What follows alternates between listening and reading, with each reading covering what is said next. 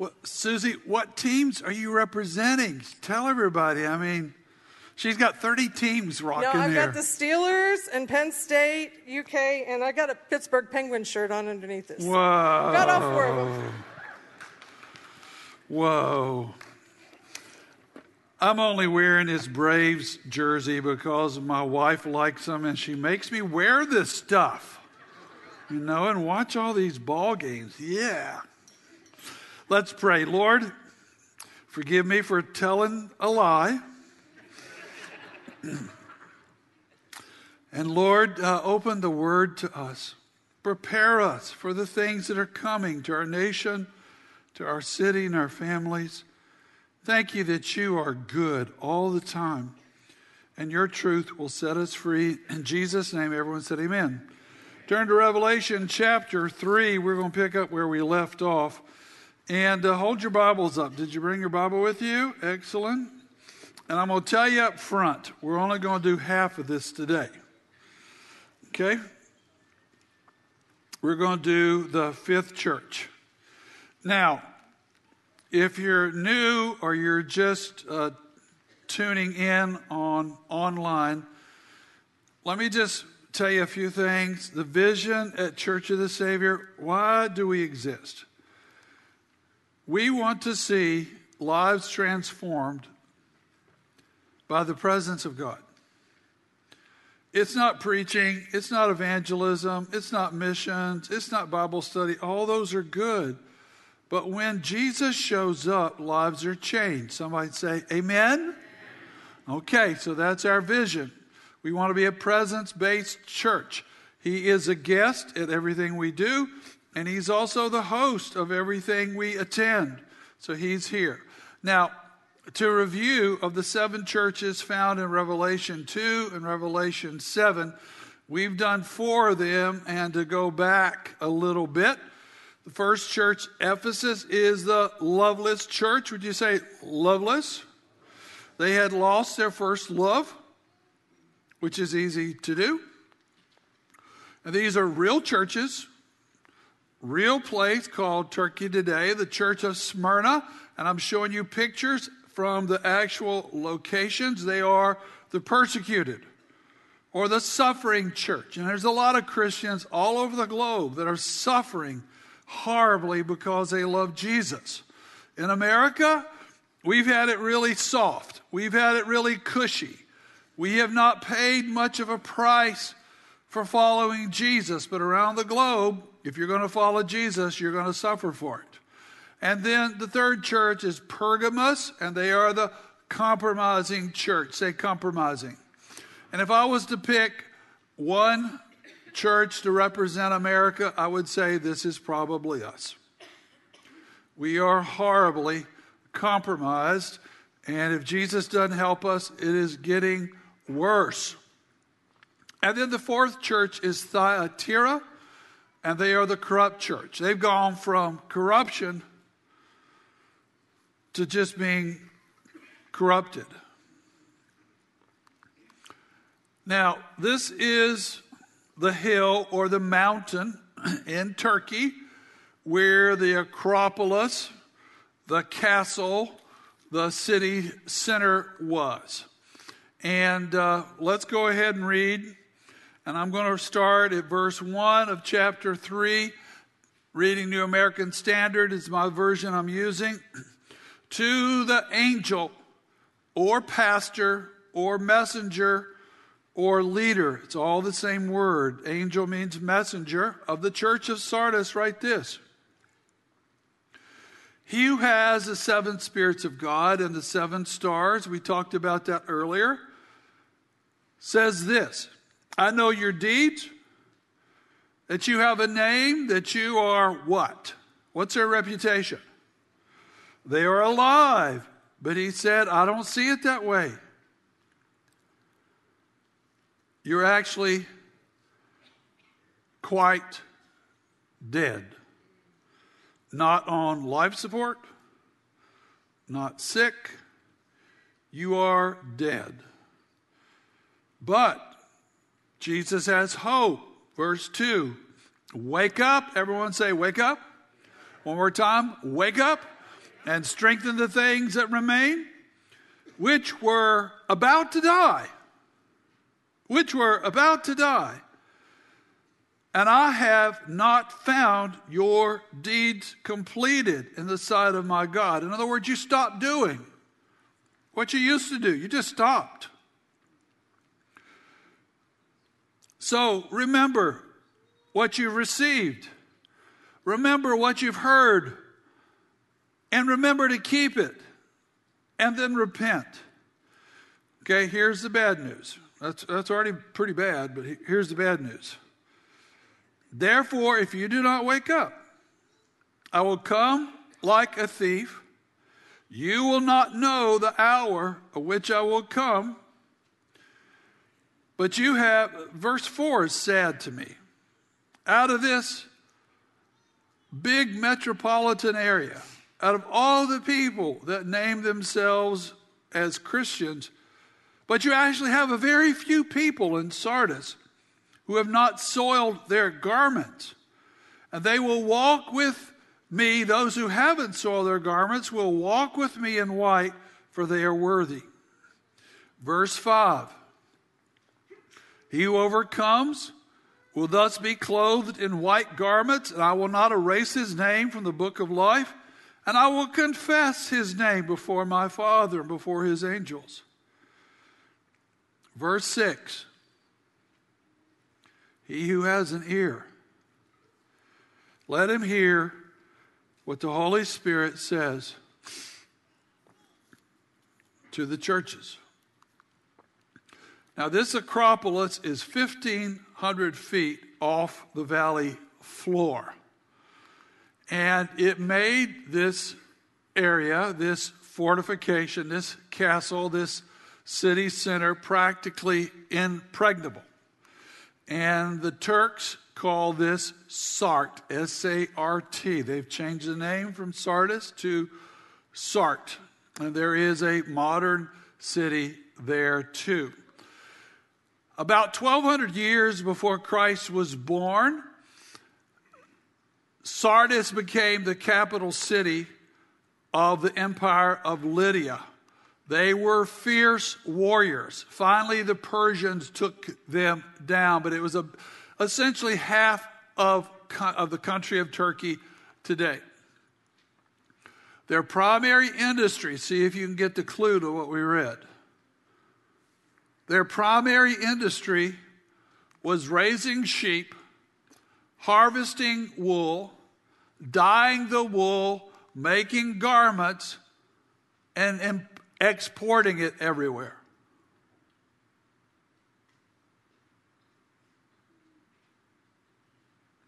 You see where Jesus is going with this? A little bit of trivia. Maybe your grandmother read you some fables. Maybe your third grade teacher read you some stories that people have read all over the world. A man by the name of Aesop. Aesop, actually, was a famous writer, and he wrote books, and we have them today Aesop's Fables. Remember the tortoise and the hare? That's a very, very old story, and this guy was brilliant. So, Jesus sees the church as dead. Everyone say dead. Sees the church as dead, which means they are completely full of unrepentant, unregenerate, which means they've never received Jesus. They're just religious. They've not been regenerated, they've not been reborn people. And he said, I've, I know your deeds. I know how you live. I know what you treasure. I know what your activities are. I know what your heart is. And he said, You guys have a name or a reputation in that part of Asia. And the reputation is you're full of life.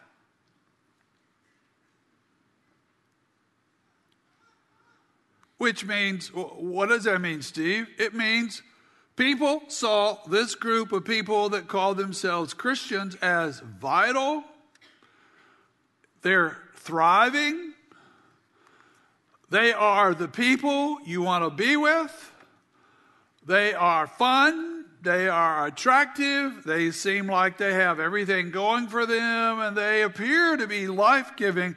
And maybe you have a group of friends at school like this. Or maybe friends that you grew up with, maybe seen like this. Or maybe there's a group of people you run around with at work. Seem to be fun and alive. But there's a big difference between how the world sees people and how Jesus sees them. Someone say, Amen. Do you have friends that Jesus would say are dead men walking? They bring death to your life. They bring darkness to your life. They don't bring anything good. And yet you run around with them because you think they are life giving. But Jesus saw this community different and he loved them. See the rose bush? Notice anything about the rose bush? The rose bush is dead. And he saw the lives of the people here in Sardis who claimed to be Christians but were actually dead. They're not sick. They're not on life support. They are dead. They are unresponsive. I've been to too many car wrecks where people have died. I've been at too many homes where people that I loved died as I got there, or an hour after I got there, or before I got there. It's never fun. It's always tearful. I've been in too many emergency rooms and had to tell a wife that her husband wouldn't respond, and he was gone. For instance, if you have a $50,000 Ford truck and it's beautiful and you love it, but on a cold morning it will not crank, guess what it is? It is dead. It may be beautiful. You may like the leather seats. You may think you can sleep in it at night. That'll work for a little while. But if you can't crank it, it's unresponsive. And therefore, it is dead. And Jesus saw these folk as lifeless. Everyone say lifeless? Now, uh, we had a small farm growing up in South Carolina. My, we raised cattle, and uh, my dad loved Tennessee walking horses. He thought that was the finest horse in the world, and he always had a number of them, and he trained them and raised them, and it was a wonderful horse to ride, and we had lots of them. I remember one day we had a two year old stud colt, beautiful horse, completely black, young stallion. My dad was going to sell him. But this young stallion came down with a cold. And my dad called the family veterinarian who had been part of our family for 30 years to come and help our colt. And as he pulled his white truck down in the yard, and we brought the colt out, and we watched him get the antibiotic to help the colt not get pneumonia. And my dad, I'd seen my dad give horses lots of shots. And I had, he trained me to give horses shots. You take the syringe in your hand, you bump the horse in the neck uh, several times with the back of your hand to get him used to it. And before you know it, you flip the hand over and just stick it in, and he doesn't even know he got stuck. Well, when the veterinarian bumped his neck three times, turned his hand around, and injected the antibiotic in the colt's neck, in two seconds, the colt dropped dead. 800 pounds went to the ground. $2,000 just went away just like that. I was in shock. My dad was in shock, and the veterinarian that still had the needle went, Oh my goodness. And what apparently happened, It was just a rare thing. It's called an anaphylactic shock. It's, it's an allergic, a severe allergic reaction. Now, when a horse is dead, what's a horse good for? Can you ride it? Can you sell it? Can you train it? Can you trade it? Yeah, I'd like to trade my horse for that horse, but he's sleepy right now. He'll wake up in a couple years. It's okay. You lost all the value because there's no life in the horse. I'll tell you what we did. My dad brought the tractor, pulled that dead horse out into the pasture, got a backhoe, dug a big hole. We had done that many times before for cattle and horses. And we watched as the dead body was dropped into the ground and covered up.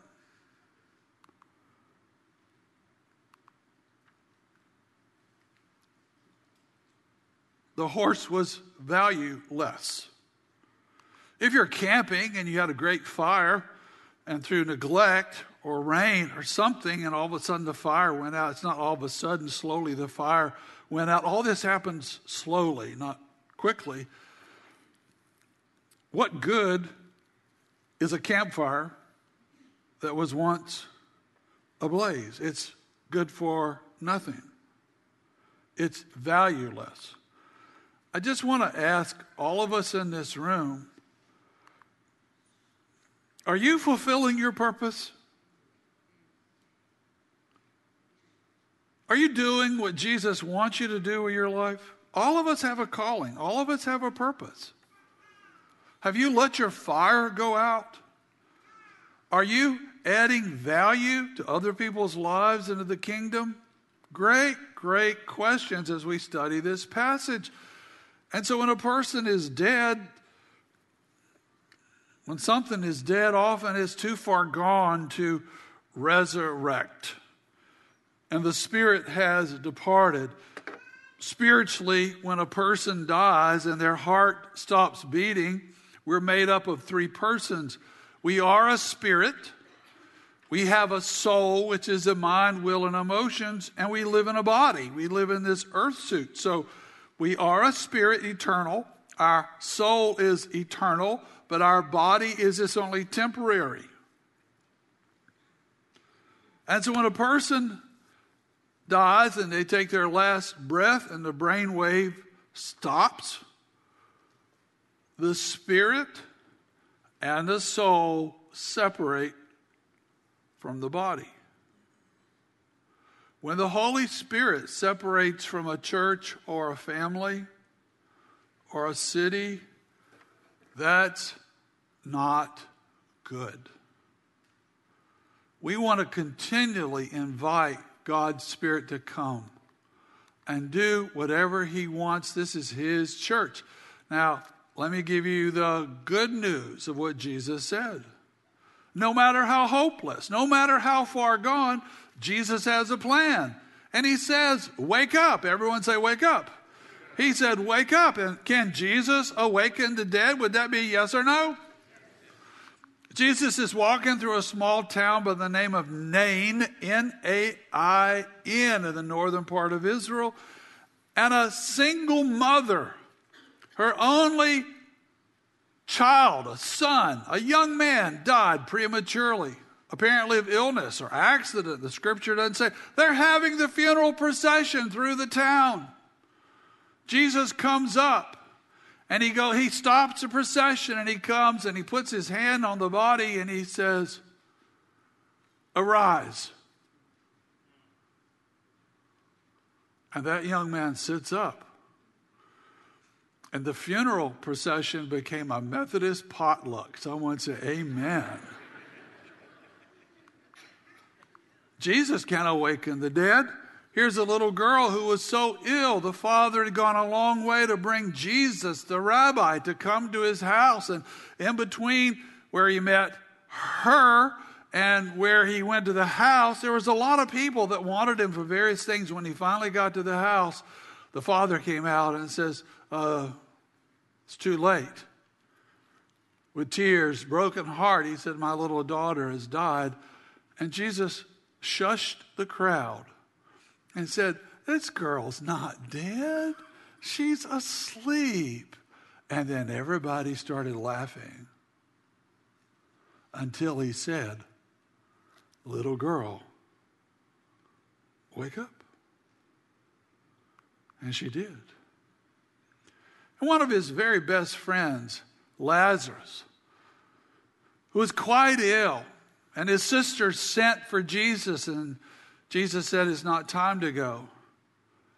And when he finally went, his disciples, his boys said, Master, it's too late. He's already gone. Don't you know? He, he, he was almost dead three days ago, so he's got to be dead now. And Jesus, astonished, and said, No, you don't understand. He's just asleep. Everyone say asleep. Turn to your neighbor and say, Are you asleep? Go ahead and just ask him, Are you asleep? He said, I'm going to wake him up. I'm going to wake him up. I'm going to wake him up. And by the way, can Jesus awaken anything? Yes or no? He can awaken anything. He can awaken a church. He can awaken a church. He can awaken a city. He can awaken a boy that has rejected Jesus and awaken his heart and his mind. That's what Jesus does. There's no situation beyond hope. There's none.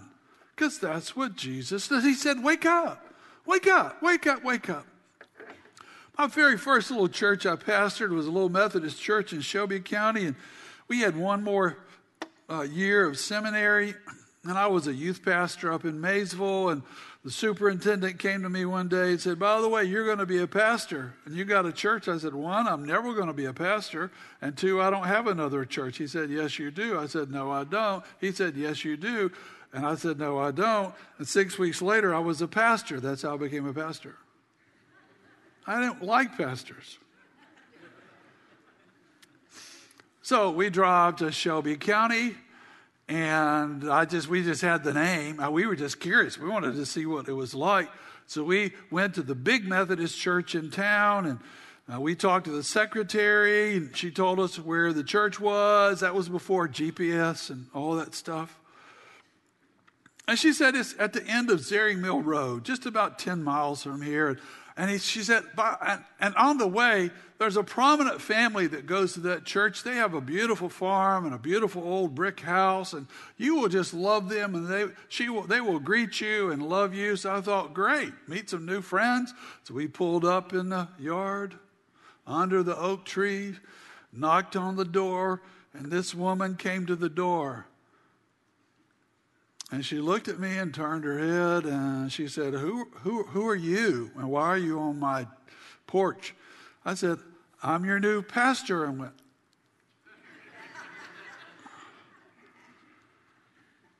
And then she left the screen door and walked back inside. I went, Oh. I knocked again and she came back and she said, I guess you want in, right? Well, would it be nice? Could we talk a little bit? So Sue and I went in, and we don't know what we're doing. And we sit in this living room, and for one hour, one hour, she told us what a rotten church, what a dead church, what wicked people, what a hopeless situation. And I, I finally said, Can you tell me the truth? and we smiled, but it didn't faze me because God was working. And we drove another six miles, came to the little brick church. The sign had fallen down, and nobody cared enough to put it back up. I just got a little sign, it had fallen down. It was a gravel parking lot, and they had just got one or two toilets in the church, and they thought they were great. They thought they were really alive. We got bathrooms. And so the current pastor came out. He was a student pastor, and he came out and he, he said, Who are you guys? I said, Well, I guess we're supposed to be here in about a month. He said, Flee, flee, run from the wrath to come. No, no, save yourselves. These people will kill you and crucify you. And he turned and said, Look at the bullet holes. Look. They will eat your children. Seriously, he told us to leave. He was leaving. These people were not worth loving. 50 people. He did show us a parsonage. He took us inside. And uh, the previous pastor had kicked the one before him. He only lasted a year. The, the one before him had kicked the window out in the basement, and he raised boxers, dogs, in the house. While he was gone five days, he just put a bunch of food out.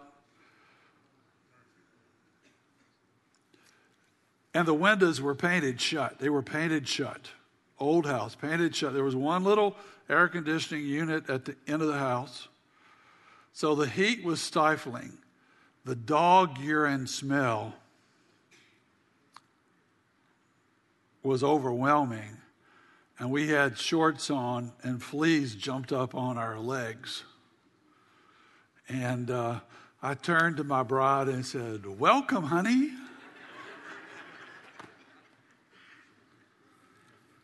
but you know, when the Lord is in something, he can, he can bring anything back to life. And that church became a great family. Instead of one year, we stayed seven. People were coming to Christ practically every week. Every single week. They were driving from five counties. It wasn't me. The presence of the Lord would show up because He wanted to bring life. So if you've given up hope, if you're in a situation, a marriage, a job, a neighborhood that's hopeless, you got a daughter that's breaking your heart, don't give up. Jesus can bring new life. Because in the passage we read, he's got the keys. The keys to what? The keys to death, the keys to hell. He's got the keys, and whoever has the keys to any enterprise has the authority. And he's got the keys. The one who has the keys is the one we want to do business with. Lord, tell me what to do, and I'll do it. This is your endeavor. This is your marriage. These are your kids. I gave these kids to you. This is the job you gave me, and I'm going to be faithful here until you move me someplace else. So, what Jesus said to them yes, it's really bad here in Sardis, but you have to act. You Christians have to act. Strengthen what remains. There may not look like anything is remaining, but there are a few warm coals under the debris. If you don't act, they will go out. And it's not on me, it's on you. Because I brought you here to act. And I want to say timing's very important. We think we got a long time to turn this ship around, our city, this country, our state. We may not. We don't know how long we have. We need to be thinking what Jesus wants us to do now, we should be doing it. Time's critical. If Jesus gives you a burden, act on the burden. Do what he wants you to do. If you have a burden, it's because he knows it can turn around. He's not going to get, anytime Jesus gives me a burden for somebody, I just believe they're going to get saved. I just believe it. Even if it takes 20 years. He's not going to give me a burden. He's not going to tell me to act. He's not going to tell me to invest unless it's going to be a life change.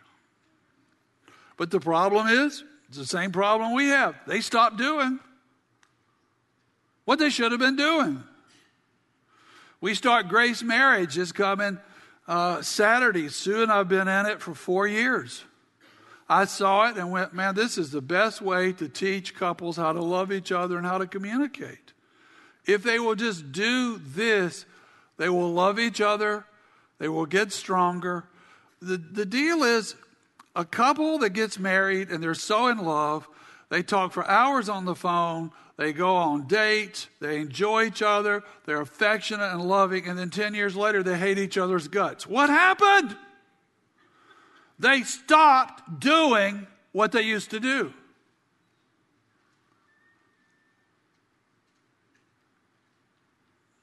And the people at Sardis had stopped doing what they used to do. He said, I've found that your deeds are incomplete.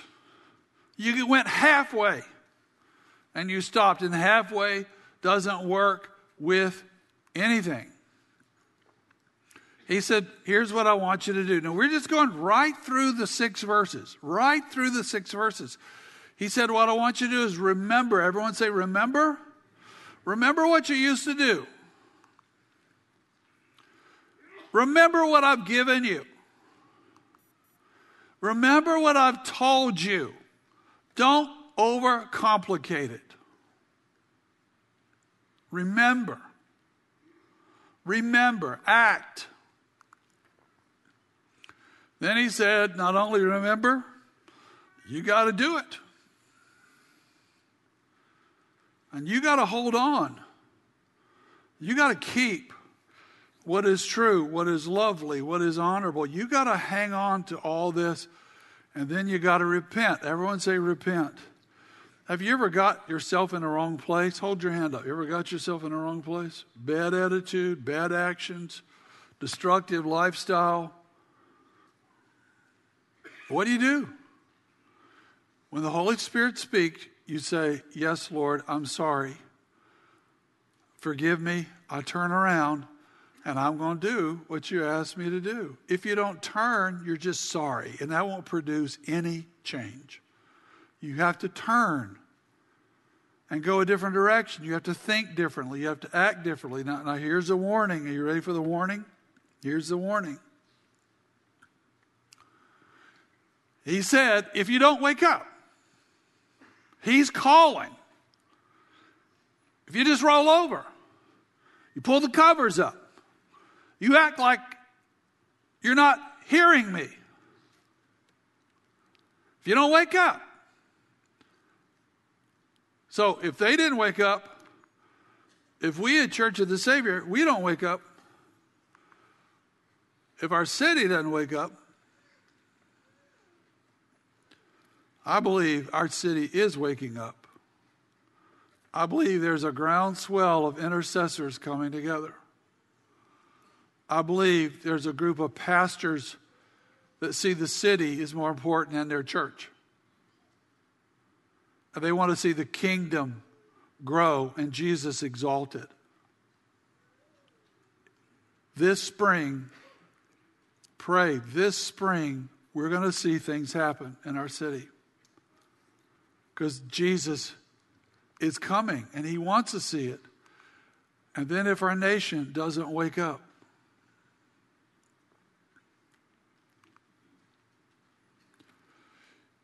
You say, Steve, what, what is God's alarm clock? Can I tell you what his alarm clock is? It's the, the Holy Spirit. And the Holy Spirit is screaming. When I meet with pastors for lunch, and I try to meet with a different one every week, I usually ask things like this What is the Lord saying to you?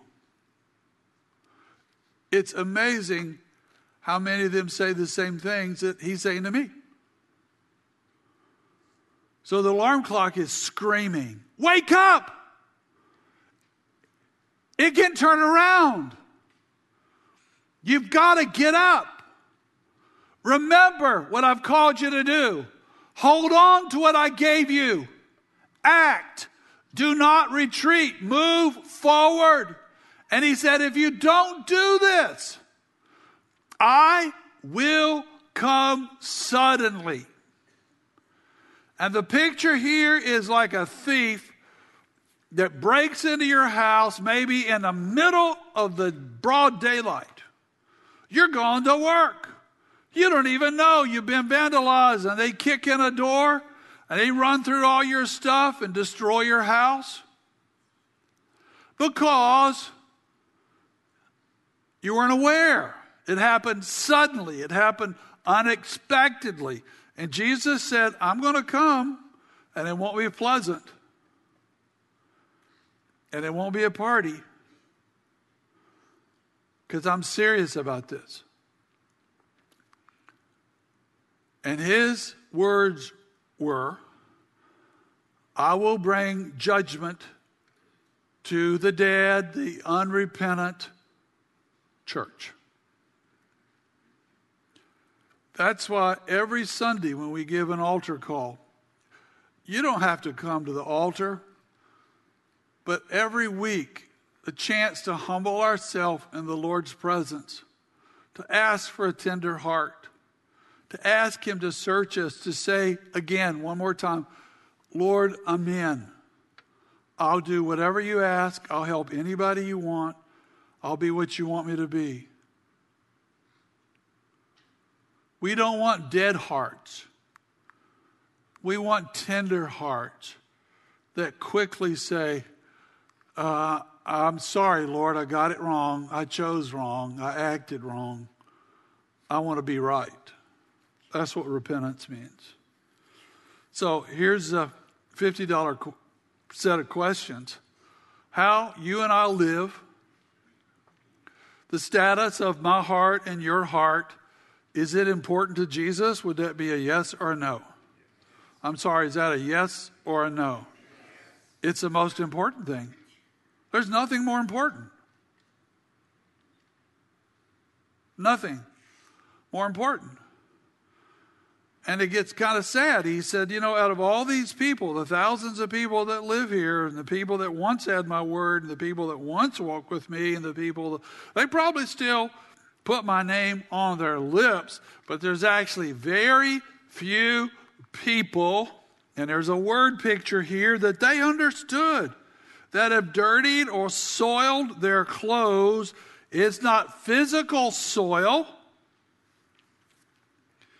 if you've ever worked on a farm, worked on a dairy, worked on a construction site, you ever worked in a factory where you got dirty and greasy, when you left work and you came home, you better not go in there to your wife's bedroom and start taking your stuff off. Because somebody have to wake you up. You do that before you go in. And he's saying you've got an issue. Remember what they did for a living, what was big? The garment industry. And they took a lot of pride in their work and how people looked. And spiritually speaking, stains on the outside only pointed to greater stains on the inside. And that's what he's talking about. Now, this verse from Romans 13, would you repeat it with me, please? It's a great verse. Maybe it's a great one for you and me to memorize. Say it with me, please. But put on the Lord Jesus Christ. Make no provision for the flesh in regard to its lust. So, it's a decision. What do you mean, a decision?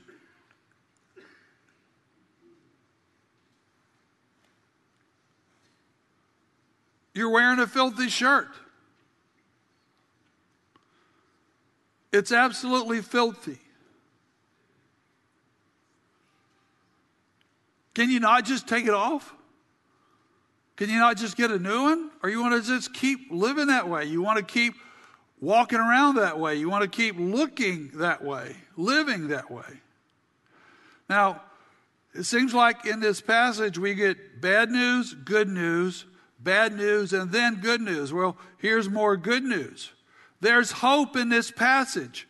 There's hope for all seven churches. Well, Steve, why would you say hope? This is kind of hard to listen to, and this is kind of this is dark and punishing and difficult and scary and threatening. It's full of hope. How's it full of hope? We can change. We can wake up. Any church can come alive if they just will. Any marriage can be healed if they just will. A friendship can be restored if they will. That lost boy can come home if we keep praying and keep believing and keep standing and hope for all believers. I've never met someone that I went, it's come close. Uh, I had to correct myself. There's been a few times I went, oh Lord, I don't know what to say here. This is really bad. But I ended up saying, because I know what Jesus can do, there's hope. You can be healed. You can be different. You can be better if you'll do what Jesus says. And with hope, we can always look at folk and say, no matter how far down they are, and say, this could be your year. This spring could be the best part of your life if you repent and if you come back. This is your time. And Jesus uses the same word seven times. He uses the word overcome. Why would he say overcome? If he didn't believe they could overcome, he would have passed them up. All seven churches, he said, you can overcome. I will help you overcome. He who overcomes will be clothed in a deep, wonderful, beautiful, pure relationship with me. Put on the righteousness of the Lord Jesus Christ. Throw off the selfish, wicked, arrogant, destructive clothes and behavior that you've been with. And here's the promise. Here's the promise. Worship team, would you guys come on out, please? What's a promise? This is so important. One day, when you stand before me, I will take you to my heavenly Father.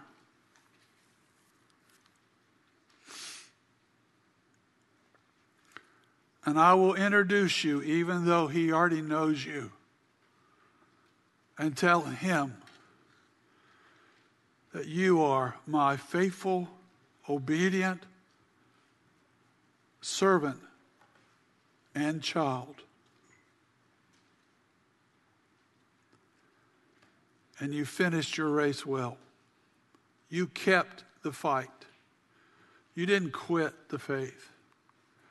And, folk, that's going to be before a big crowd.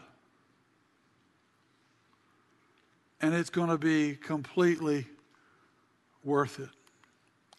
Now, I think today there's faith in this room. I think this passage is for Lexington and this passage is for us.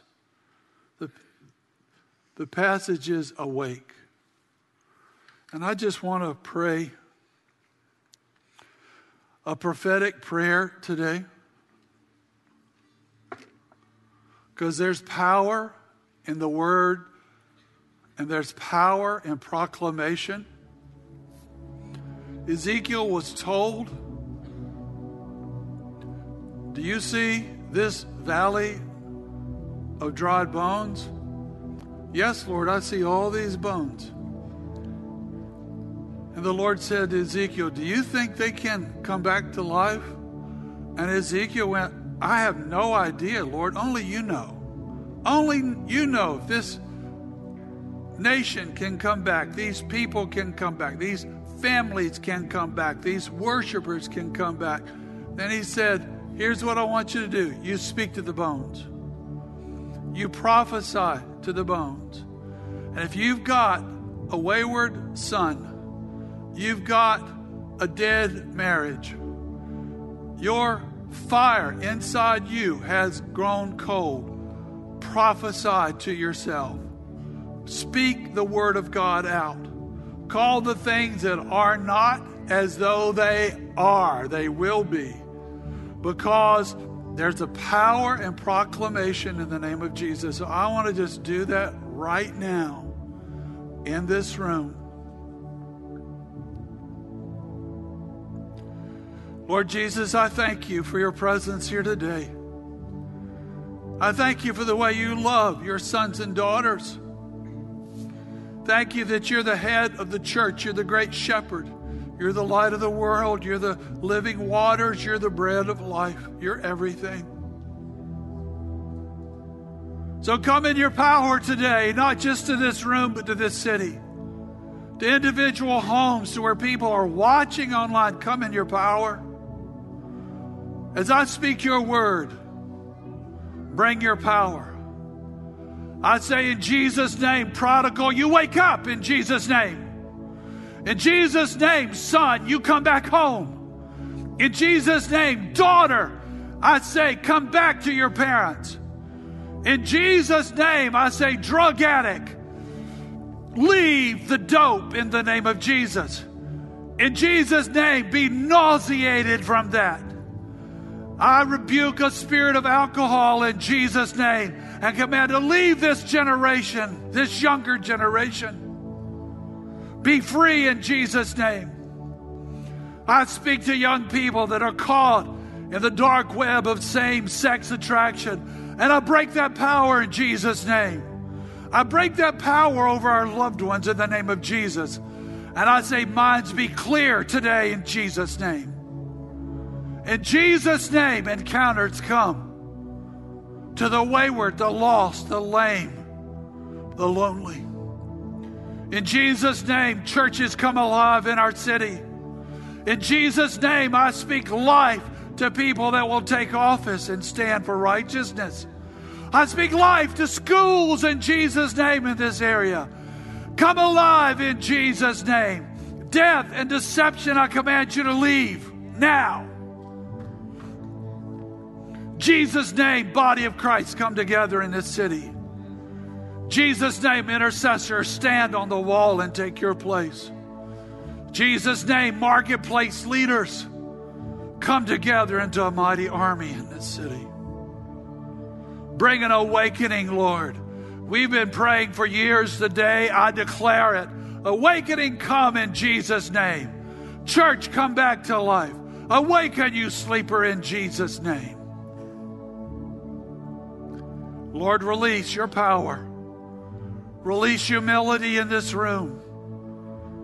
Bring fire to your people in the name of Jesus. Now, I'm going to ask you would you come to the altar today? Come to the altar. I go practically every week, maybe multiple times. I just want a tender heart because I know I can be selfish and self absorbed and fearful and everything that you struggle with. I struggle with it too. But I come just asking for the Lord to give me more. So you've got a prodigal. If your heart has been hard and not tender, if your marriage is dysfunctional, come to the altar and say, In Jesus' name, life come. I'm standing for life today.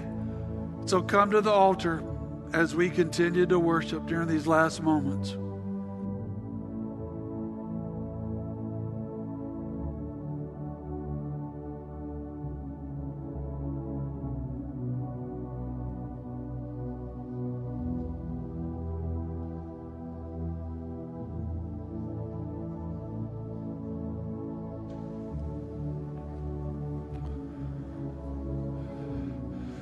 Jesus, I speak to wrong, wicked friends that would seduce our children in the name of Jesus. I say in Jesus' name, I rebuke those friendships and I command them to disappear right now. Lord, bring godly friends and mentors in the lives of our children and grandchildren. And Lord, today we loose in our city a broken heart and spirit that will tremble at your word. We release humility. We release a hunger to know God in this city like never before and at this place. Lord, we release a spirit of prayer. We release a spirit of prayer in this city and in this church over mothers and dads and husbands and wife, over children. Lord, release a spirit of travail. Release a gift of faith here Release signs and wonders. And we've asked, Lord, that you would help the wonderful Hispanic people in our city, that you would release revival among them in Jesus' name. You would release revival among the Congolese, the people that speak Swahili, over the Iraqis, over the people from Nepal, over the internationals that you brought here. We release revival over them in Jesus' name.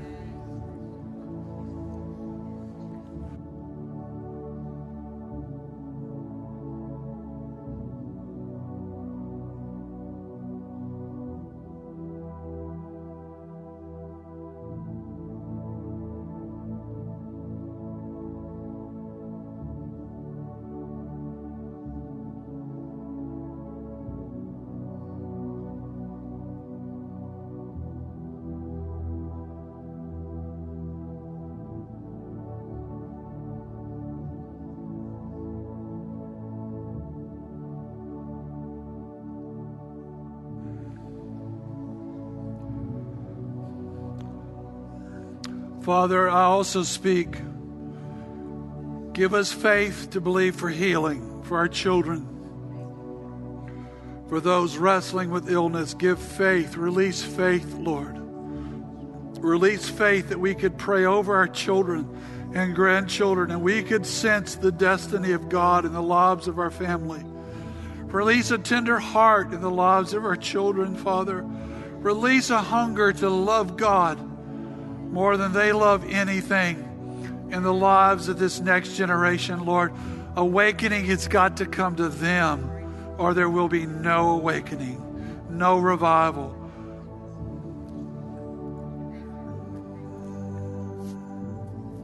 I just see the Lord um, moving in the hearts um, to just release bitterness this morning and that the Lord will forgive you as you forgive and release other people.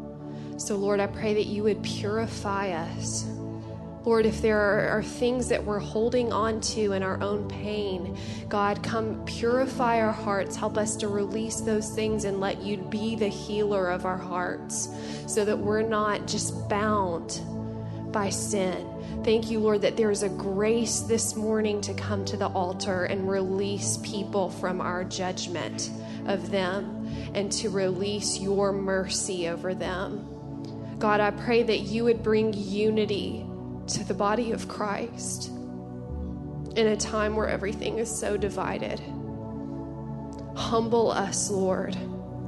Humble our hearts. Break our hearts for what breaks yours. Help us not to be scared of, of our own hearts, God, and the wickedness that can be in there. I pray, God, that we would just be completely vulnerable with you, Lord. And Lord, that you would bring all the dross to the surface under your fire, God. That you would sweep all of it away and all of the things, Lord, all the impurities in our heart that keep us at war and at fight with one another. Pray that you would remove it so that we can be one. Because, Lord, when your church was one in Acts, that's when you came and you shook the whole place. God, purify us.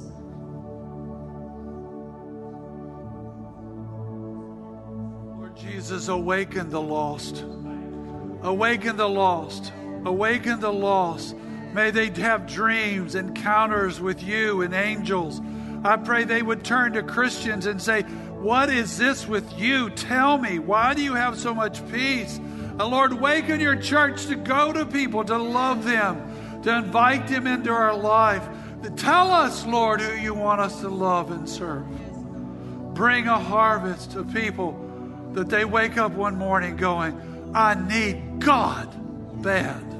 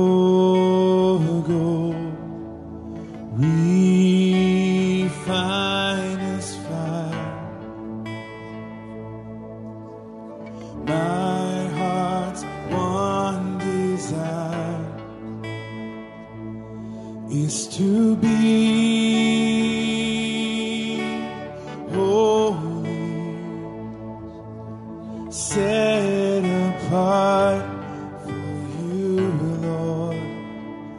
I choose to be.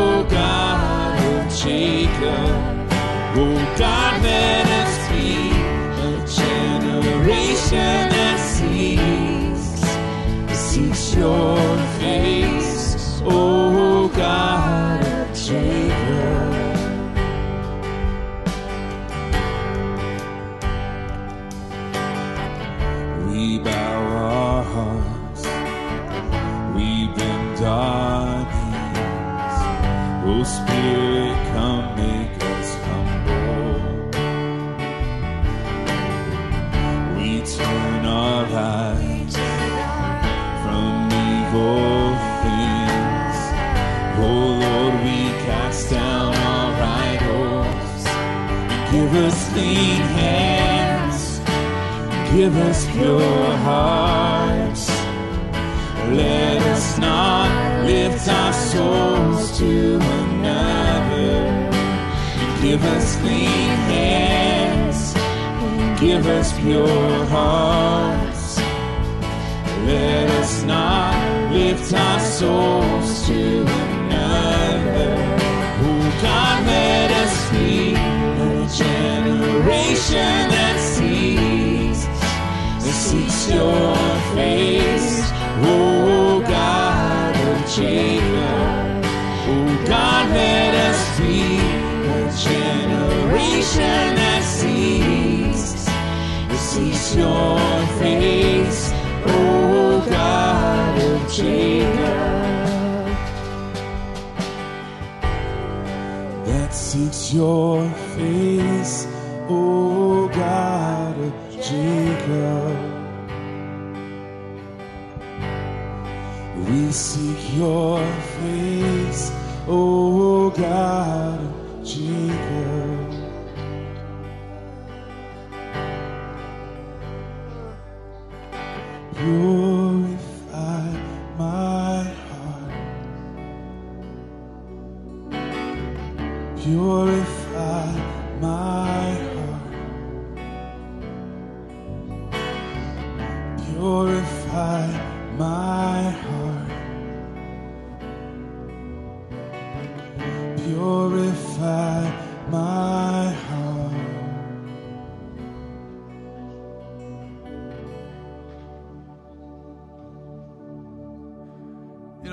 of your call is to be like fire starter. You ever been on a camping trip and you use fire starter or started something, a fire in your fireplace? Break off a bit and it gets a fire going. Wherever the Lord is going to put you, don't be afraid to get the fire started. It just takes one person.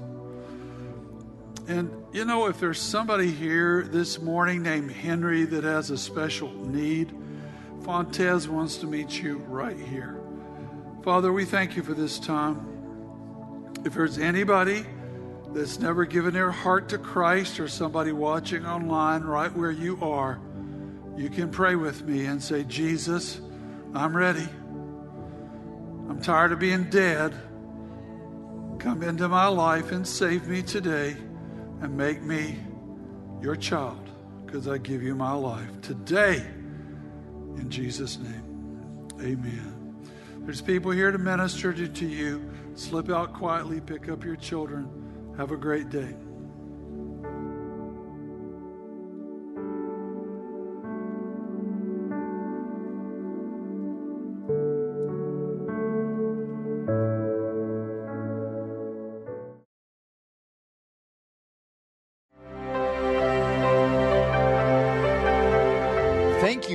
Joining us at Church of the Savior online today. We hope you are encouraged to pursue God and grow in your walk with Jesus. If you made a decision to follow Jesus for the first time today, please reach out to us. We would love to help you take your next step. Please visit our website for information on upcoming events and how you can connect with the COS family. There is also a prayer request form where you can let us know how we can pray for you. Thanks again for tuning in. Hope to see you next week.